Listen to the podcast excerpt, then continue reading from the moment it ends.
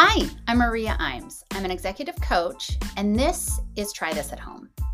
I'm opening up my executive coach's playbook to share tips and techniques I use with my clients so that you can use them at home with your kids. These coaching strategies work well with high level executives, and they work really well for helping you keep the lines of communication open with your tween and teen. So, in this podcast, You'll learn practical coaching strategies that you can put into place right away that will help you strengthen your relationship.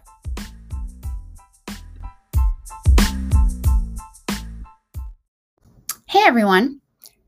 Have you ever been in a situation where you've been talking to someone and you have felt like they're not listening to you? That can be so frustrating. All you want to say, or maybe you have said it, is, You're not listening to me, or You're not hearing me fact is, people are not great listeners. There's a lot that is going on in their minds while they are trying to listen to you. And, you know, most people want to connect, they want to find a way to find similarities between the two of you. But when you are entering a conversation with somebody, it's not the time to share your stories or to give advice or to poke at the details. Today, I'm going to go over three listening set asides that you can use and adopt for when you're entering conversations with your teen or tween.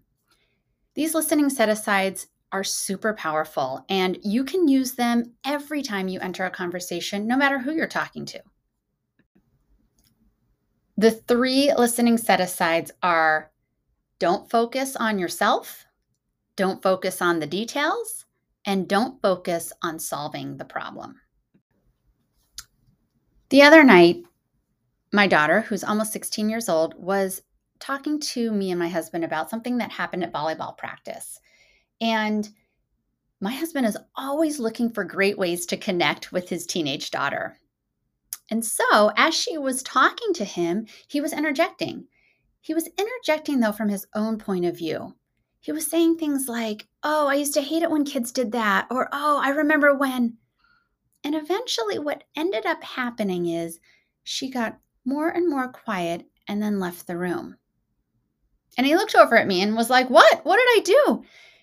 Now, this is not about doing something wrong or doing something right. It's just about making sure that we set aside a focus on ourselves when we are truly listening to somebody. Untangled is one of my favorite books for raising teenage girls. And the author, Lisa Damour, talks about when teenagers put topics out on the table to take those topics and let your teenager lead the conversation. If you set aside a focus on yourself, you're definitely more able to do that. Because what happens is you're leaning into that conversation with a lot more empathy and compassion. If you can shift your focus from yourself to the other person, you're going to be a little bit more thoughtful about what you say, when you say it, and how you say it. As an executive coach, I use this strategy all the time with my clients. When my clients show up at a meeting, I don't say, hey, this is what I want to focus on today. I ask them, what would you like to focus on today? This is all about them. This is all about their journey, their time to think, their time to process. And I need to give them the space and time to do that the same thing with your teenager or tween. As they start talking in a conversation, put your thoughts and your feelings and your actions about yourself to the side and focus on them. The second listening set aside is not to focus on the details. A few months ago, I walked into my daughter's room and I could tell something was bothering her right away. She was slumped over, she was fidgeting with her hands, and worry was written all over her face. And I said to her, Hey, what's up? And she said, Aaron is making bad choices. Now, you're probably wondering, wait a minute, bad choices, what does that mean? But here's the thing I'm a parent, I'm a coach, I'm not a private investigator, I'm not a detective. It's really important for me to not let the curiosity that I have get the better of me and start asking about the details. The minute we start going down that road, we risk shutting down the conversation. And that's not our goal. Our goal here, remember, is to keep the lines of communication open, to keep our teen or tween talking. And at the end of the day, keep them thinking. As soon as you start poking at the details, thinking shuts down. And that's not what we want. So, what did I say instead? This is a really important part during the invite, when you're inviting somebody into a coaching conversation. The invite has three parts to it. And the first part is listen, the second part is open, and the third part is ask. And right now, all we're focused on is this listening component because we need to get this right so that we can move on to the other two parts. But once I had listened to her, I posed my opening, which is validating her feelings. So I said to her, You seem concerned. And instead of going down the path of digging into the details, I stayed with the emotion so that she could then start problem solving herself. One of the things that we know that's really important, whether I'm working with a client or a kid, is that people have a really, really hard time solving any problem if they are emotional about something. And the way to move them through that emotion is to validate it.